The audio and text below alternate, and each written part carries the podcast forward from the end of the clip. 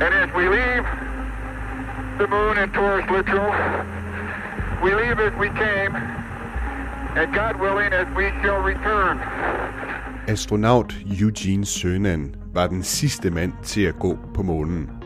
Og jeg tror, at han havde nok ikke i sin vildeste fantasi troet, at da han tog sit sidste skridt på månen, at der der vil gå over 52 år, før at USA igen vil lande et fartøj på månen. Det synes jeg i hvert fald, det her citat fra ham, fra månens overflade, det vidner om. And as I take man's last step from the surface, back home for some time to come, but we believe not too long into the future.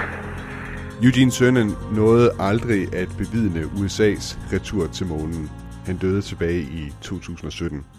Og det var altså først i sidste uge, at, det ubemandede, at den ubemandede IM-1-mission landede ved månens sydpol, og dermed markerede USA's retur til månen. Rumsonden ramte godt nok månen med tre gange større hastighed end forventet, og så brækkede den mindst et af sine seks ben og væltede om på siden. Det har betydet, at missionen ikke har kunne levere den forventede mængde data, for antennerne peger ikke mod jorden, og så er der også det, at solpanelerne ikke vender optimalt, og derfor er missionen afsluttet før tid. Alligevel kalder NASA og virksomheden bag den her mission for en succes. Du lytter til Schumanns Rumarket. Mit navn er Thomas Schumann, og i dag gør jeg status på USA's første månelanding i 52 år, og hvilken betydning den får for NASA's plan om igen at lande mennesker på månen. Senere taler jeg også lidt om fremtiden for Schumanns Rumarket for jeg vil gerne gøre mere ud af podcasten, og det kan du hjælpe mig med. Men lad os først kaste os øh, over den amerikanske månelanding. Jeg har skrevet lidt om øh, det her, nogle overvejelser, jeg har i forhold til, øh, hvad den betyder, og som jeg vil prøve at læse lidt op fra her. Mine noter altså. Først og fremmest så kom jeg til at tænke på en scene i den tredje film i Ringenes Herre-trilogien, altså Kongen vender tilbage. Der på et tidspunkt siger Gondors hersker, Denethor, han, siger, han sender sin uelskede søn Faramir ud for at tilbageerobre den ødelagte by Osgiliath. If I should return, think better of me, father. That will depend on the manner of your return. Jeg ser lidt på USA's månelanding på samme måde. Det vigtige ved den her mission i sidste uge var måden, de vendte tilbage på månen på. Mere end det, at de rent faktisk vendte tilbage. For den traditionelle måde, NASA har lavet måneprogrammer på, den er utrolig dyr.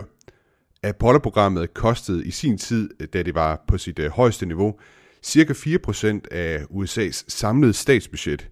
Og 4% det lyder måske ikke så meget, men altså det er helt vildt abnormt. Det svarer sådan mere til udgifterne, man har til en krig, end til, øh, end til den udforskning, vi har i rummet, i rummet normalt. Bare for at sammenligne det, så er NASA's budget i dag cirka 0,5% af USA's budget, altså meget, meget lavere.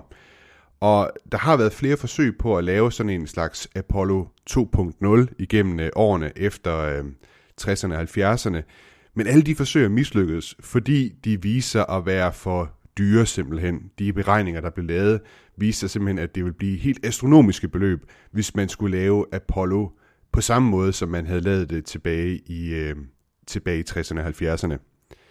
Så basalt set så handler det her om, at når staten går ind og vil designe rumfartøjer og sende ambitiøse missioner afsted, så har det bare med at blive, så har det med at blive meget dyrere, end hvis det var de private markedskræfter, som gjorde det samme. Derfor så lancerede Rumfartagenturet tilbage i 2018 programmet CLIPS, eller CLPS, det står for Commercial Lunar Payload Services. Meningen med det her program, det er at give private virksomheder appetit på at lande udstyr på månen. Gulderåden, det er, at NASA øh, laver sådan nogle udbudsrunder om at se, få sendt deres udstyr til månen, og så kan virksomhederne så byde ind med deres bud på, altså hvor billigt øh, de kan gøre det, og med, hvad skal man sige, hvordan de kan gøre det også, og så videre. Så man kan sige, sådan med, med andre ord, så har NASA udliciteret opgaven med at, at lande ting på månen i det her program. Grunden til, at NASA gør det, det er, at man har haft øh, stor succes med at gøre noget lignende med opsendelsen af astronauter og forsyninger til den internationale rumstation, hvor man har udliciteret den opgave til virksomheden SpaceX. Det har sænket prisen på adgangen til rummet øh, drastisk i forhold til, hvad det ville koste, hvis NASA selv skulle stå for det.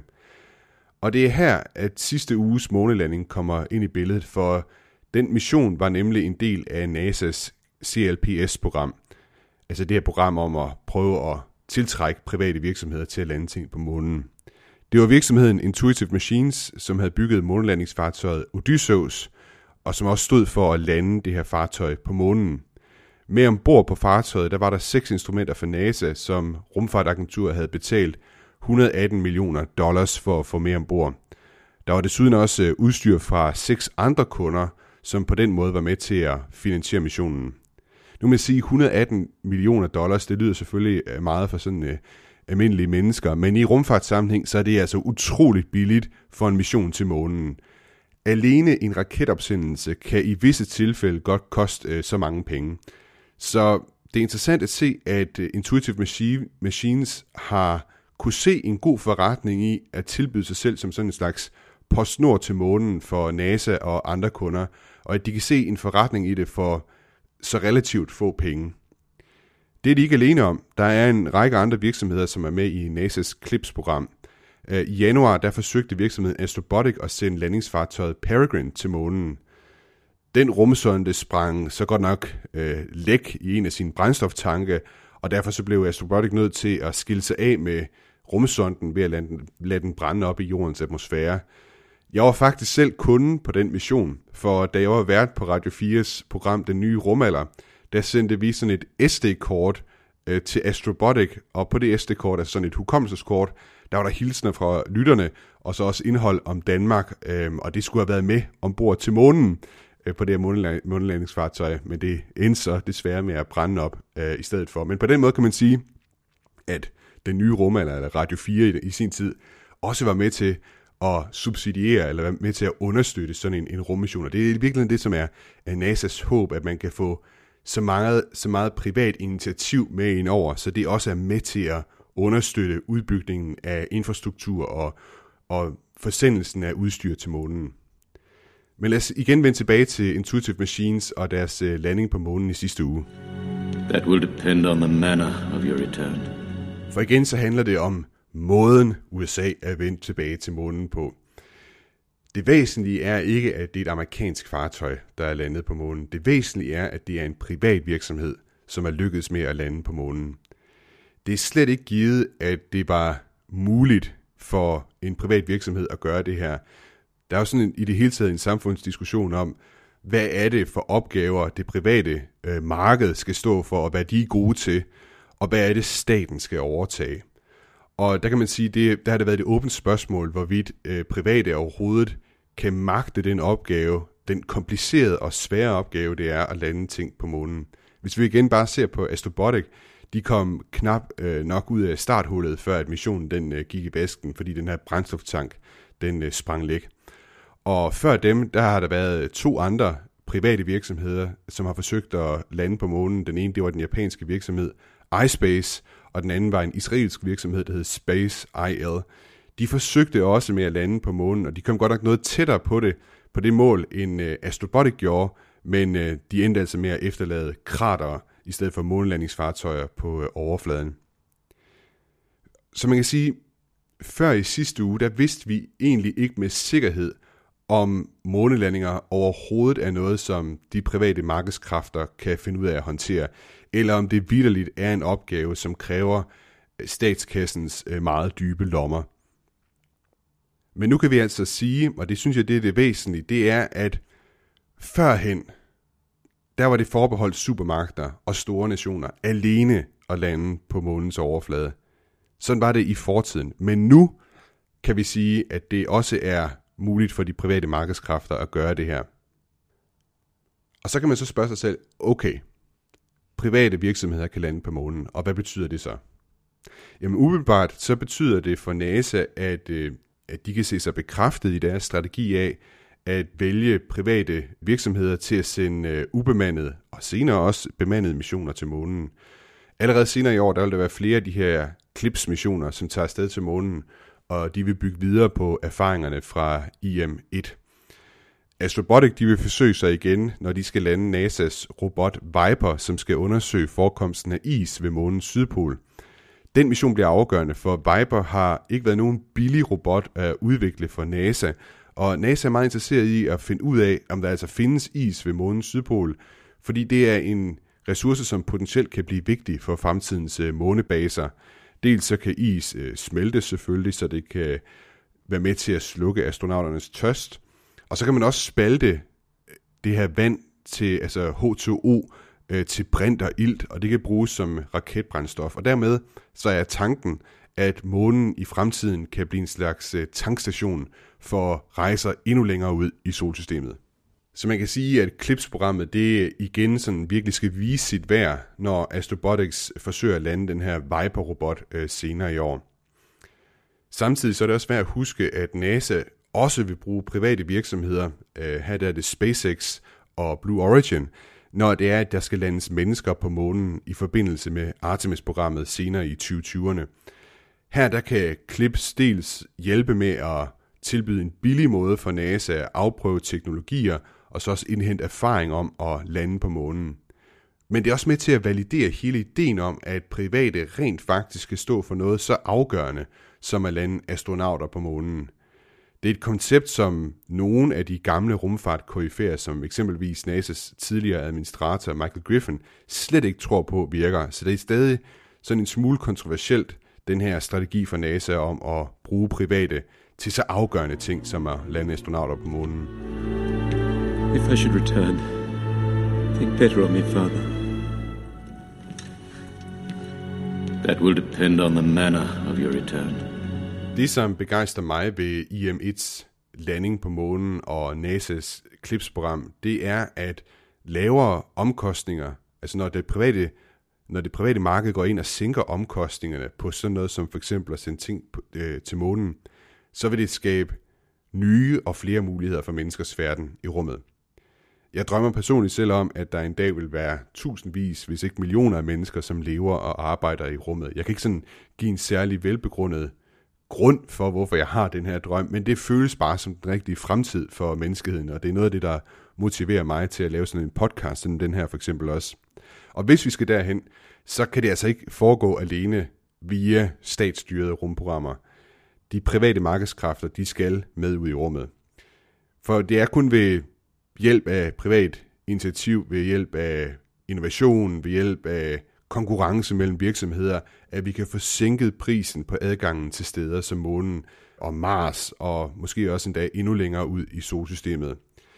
Hvis vi sænkede prisen, så vil det give folk, øh, eller det vil give endnu flere folk, mulighed for at sende deres missioner afsted, eller måske endda selv tage på en rejse ud i det dybe verdensrum.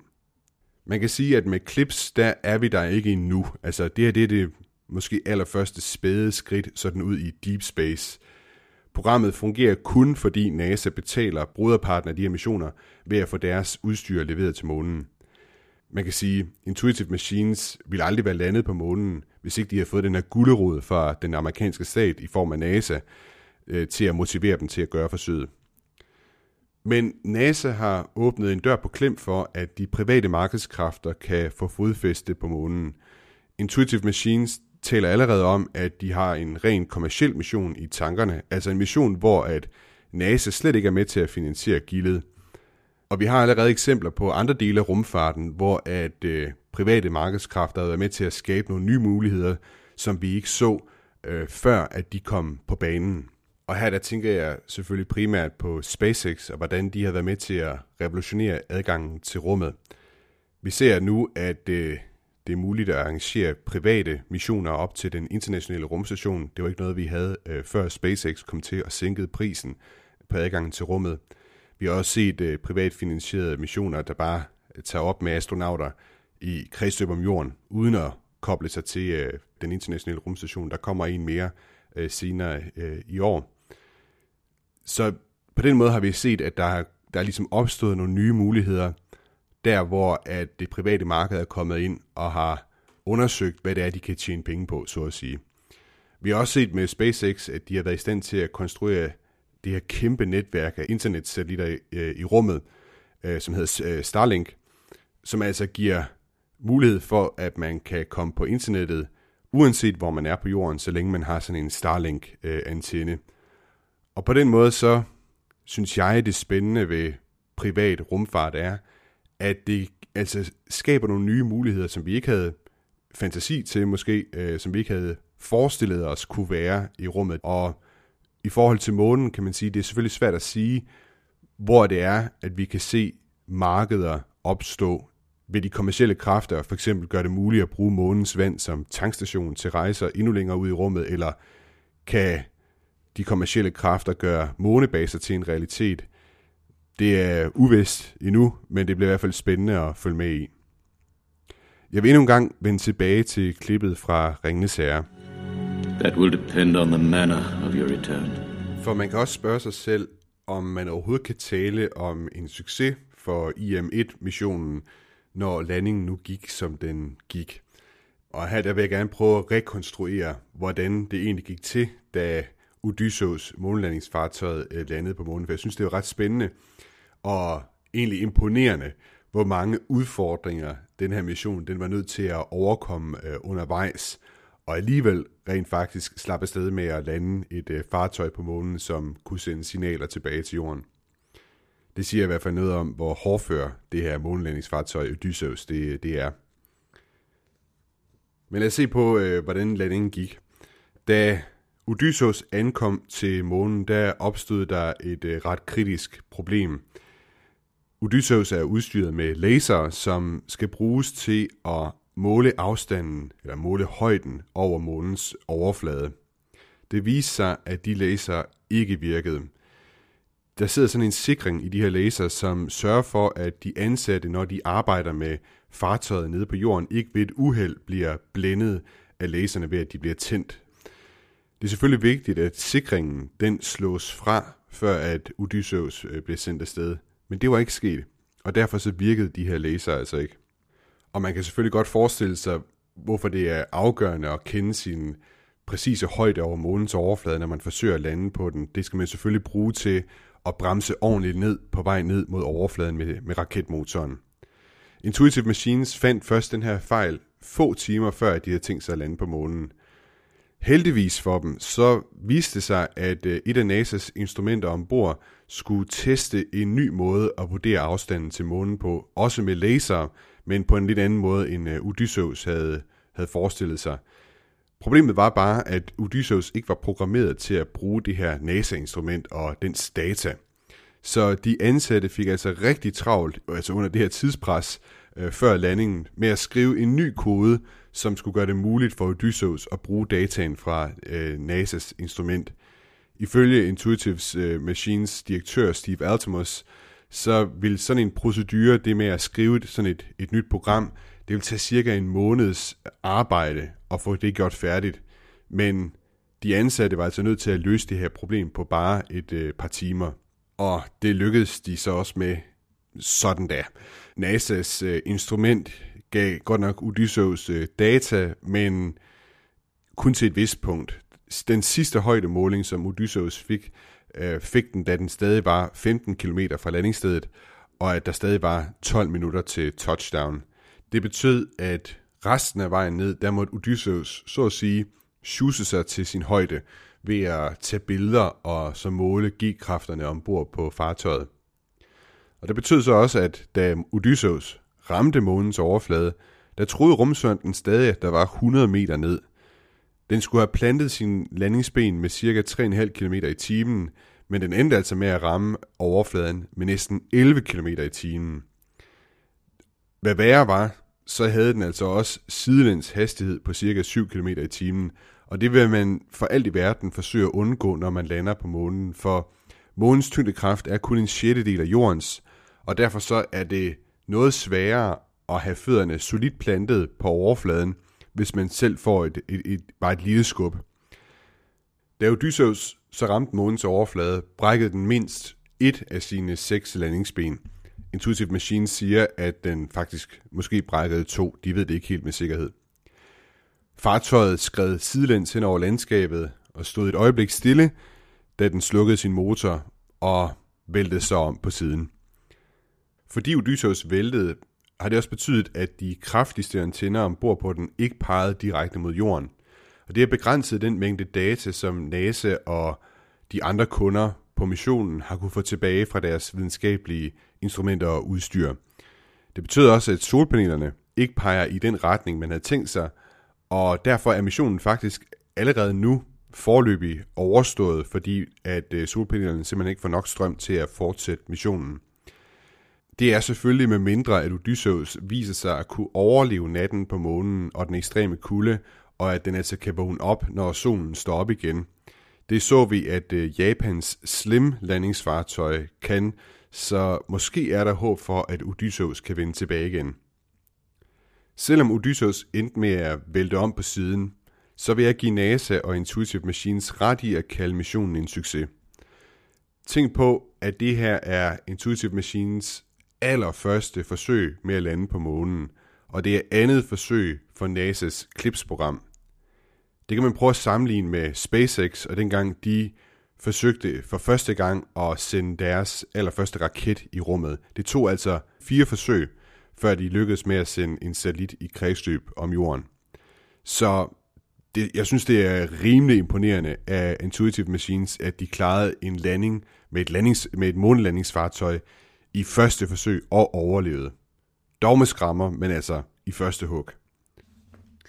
Selvfølgelig er der nogle ting, man kan være skuffet over ved øh, IM1, som ikke lykkedes. For mig at se, så var der særligt et eksperiment, som jeg godt ville have, som jeg synes kunne have givet en masse værdifulde data, og det var et NASA-forsøg, hvor man skulle tage billeder af selve landingen, altså et kamera, der sad på Odysseus og, ligesom, og kiggede nedad under øh, selve landingen, og skulle kigge på det støv, der virvles op fra månens overflade, når øh, landingsfartøjet det, det nærmer sig raketmotoren, ligesom raketstrålen den står og, og blæser støv væk fra øh, månens overflade. Der er meget, vi ikke ved om, hvordan sådan noget månestøv det opfører sig. Det kan være rigtig, rigtig skadeligt for ting, der står tæt på sådan et fartøj, der lander på månen. Øh, det må vi så vente til at se fremtidige missioner øh, få det data. Øh, det lykkedes ikke i den her omgang. Alt i alt, så vil jeg mene, at det øh, lover rigtig godt for NASA's strategi for at lande flere missioner på månen. Det giver en del øh, selvtillid i det, og øh, det giver også en del erfaring til øh, de andre virksomheder, som er med i spillet. Jeg ved, at Intuitive Machines har sagt, at de vil dele ud af de erfaringer, som de havde med at lande øh, IM-1 på månen. Og så må jeg også sige, at øh, Clips-programmet virkelig kan vise sig at åbne helt nye muligheder i udforskningen af månen. Dels ved at teste teknologier, som kan bruges fremadrettet på øh, NASA's missioner, når de skal lande mennesker på månen. Og så også i det potentiale, der er ved en kommersiel måneøkonomi, hvad end det så kommer til at betyde.